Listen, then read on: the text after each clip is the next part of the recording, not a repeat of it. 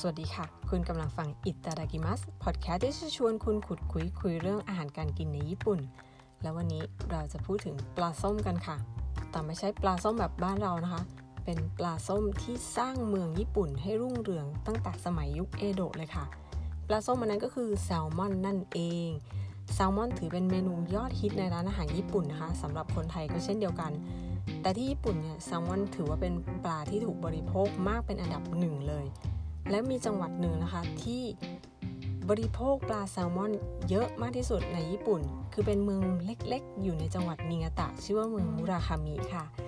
เมืองนี้เนี่ยมีความผูกพันยาวนานกับแซลมอน ตั้งแต่สมัยก่อนนู่น เรียกได้ว่าเกิดเมืองความรุ่งเรืองของเมืองมาได้เนี่ย ก็จากแซลมอนเลย เนื่องจากว่าอ่าวของเขาเนี่ยจะมีปลาแซลมอนเข้ามาวางไข่ทำให้อุดมสมบูรณ์มาก มีการจับปลาแซลมอนไป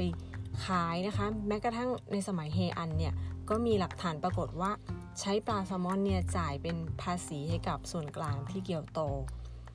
ในเมืองมุราคามิเนี่ยถึงได้เรียกแซลมอนว่าเป็นของขวัญจากเทพเจ้าเลยทีเดียวทำให้เมืองของเขามีความรุ่งเรืองร่ำรวยมากนะคะ จนกระทั่งกลางยุคเอโดะปรากฏว่าปลาแซลมอนมีจำนวนน้อยลงน้อยลงเรื่อยๆ แล้วมีคุณซามูไรคนหนึ่งค่ะ ชื่อว่า อาโอโตะบูเฮจิเขาเริ่มสังเกตแล้วว่าปลาเนี่ยจะกลับมาวางไข่ในที่ที่มันฝักตัวนะคะ เขาถึงได้ทำการขอร้องชาวบ้านว่า อย่าจับปลาตัวเล็กเพื่อที่จะได้มีปลาเนี่ยกลับมาวางไข่ แต่ก็ไม่ได้เป็นผลนะเขาจึงไปขอร้องผู้ที่มีตำแหน่งใหญ่กว่านะคะ ให้ออกกฎห้ามจับปลาในฤดูวางไข่ ผลปรากฏว่า หลังจากการกระทำของอาโตะบูเฮจิสำเร็จ ในฤดูการถัดมามีปลากลับมา 5 เท่าทำให้เมืองร่ำรวยกว่าเดิม หลังจากนั้นทางเมืองมุราคามิก็ได้ทำการอนุรักษ์นะคะ เพราะว่าเห็นแล้วว่าทรัพยากรเนี่ยมีวันหมดได้ เลยมีการผสมเทียมปลาเกิดขึ้นเมื่อ 250 ปีก่อนค่ะ ทุกวันนี้แน่นอนเมื่อปลาแซลมอนเข้ามาวางไข่ จะมีการจับปลาเนี่ยมาผสมเทียมนะคะ โดยการรีดน้ำเชื้อของปลาตัวผู้ ใส่ในไข่ของปลาตัวเมีย แล้วก็ฟักตัวให้เป็นปลาน้อยนะคะนำการอนุบาลแล้วก็ไปปล่อยในแหล่งน้ำธรรมชาติ แล้วก็จะมีกฎห้ามจับปลาในช่วงฤดูวางไข่ด้วย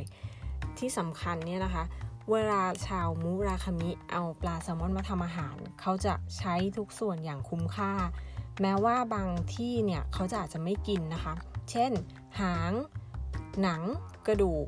แต่ที่มุราคามิเนี่ย ตั้งแต่หัวไปถึงหางเครื่องในเขาก็จะเอาไปใช้ทำอาหารทำให้อาหารพื้นเมืองของมุราคามิเนี่ยมีเมนูที่แปลกๆกว่าส่วนอื่นของญี่ปุ่น เป็นส่วนที่เป็นไม่มีใครกินนะคะ อย่างเช่น เครื่องในหรือว่าตับปลาแซลมอนเนี่ยที่นี่ก็จัดเป็นเมนูเด็ดมีมากกว่า 100 เมนูเลยนะคะ แม่บ้านที่เนี่ยจะไม่ซื้อปลาแซลมอนแบบแล่เหมือนที่อื่น ที่อื่นเขาก็จะซื้อแล่แบบเป็นชิ้นชิ้นสวยๆ แต่ที่นี่เขาจะซื้อปลาแซลมอนกันเป็นตัวนะคะ อยู่ใกล้ๆกับที่ที่ตกปลาเลย 1,000 เยนเนี่ยจะได้ปลาแซลมอนตัวใหญ่หนึ่งตัวเลย เอาไปแลกกันที่บ้านนะคะ เมนูเด็ดอีกเมนูหนึ่งที่ไม่มีที่อื่นก็คือ ปลาแซลมอนทาเกลือแล้วก็ตากแห้ง หรือเรียกว่าชิโอบิกินะคะเขาจะตากลมหนาวเอาไว้ประมาณ 6-1 ปี 6 เดือนถึง 1 ปีค่ะ แล้วก็เวลาทานเนี่ยก็จะหั่นเอามาแช่กับเหล้าสาเกให้ปลานุ่มนะคะ หรือว่าเอาไปทอดทั้งก้างเลยก็จะได้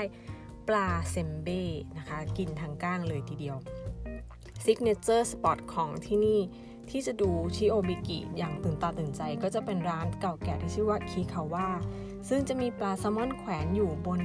เพดานนะคะ กว่า 1,000 ตัว แล้วร้านนี้ก็จะขายทุกอย่างที่เกิดทำจากปลาแซลมอน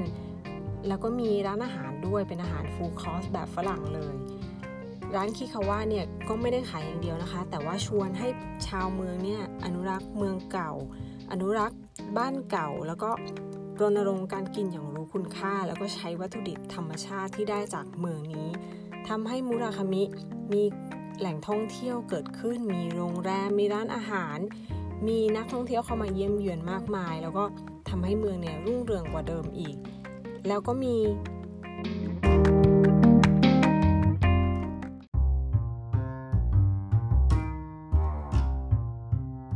พิพิธภัณฑ์ปลาแซลมอนที่ถูกตั้งขึ้นมาเป็นแห่งแรกของประเทศญี่ปุ่น ชื่อว่า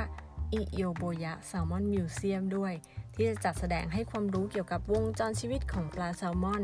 เรื่องการผสมเทียมและไฮไลท์ก็คือการชมปลาแซลมอนในแม่น้ำธรรมชาติ เราที่อยู่ในพิพิธภัณฑ์ก็จะมองเห็นเวลาปลาแซลมอนในฤดูวางไข่ว่ายมานะคะ เหมือนกับเรามองผ่านตู้ปลาอย่างไงอย่างนั้นเลย แต่เป็นปลาในธรรมชาติทำให้ที่นี่มีนักท่องเที่ยวมาเยี่ยมเยอะมากนะคะ ทุกคนอยากจะมาสัมผัสวัฒนธรรมปลาแซลมอน